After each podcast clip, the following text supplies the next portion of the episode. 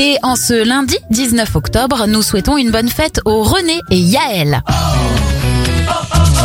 Les anniversaires pour commencer, l'animateur Thierry Beccaro a 64 ans et 56 pour la comédienne Agnès Jaoui. 1998, la chanteuse Cher fait son retour avec Believe, premier titre au monde à utiliser l'autotune pour modifier la voix. Le CNRS, le Conseil national de recherche scientifique, est créé en 1939.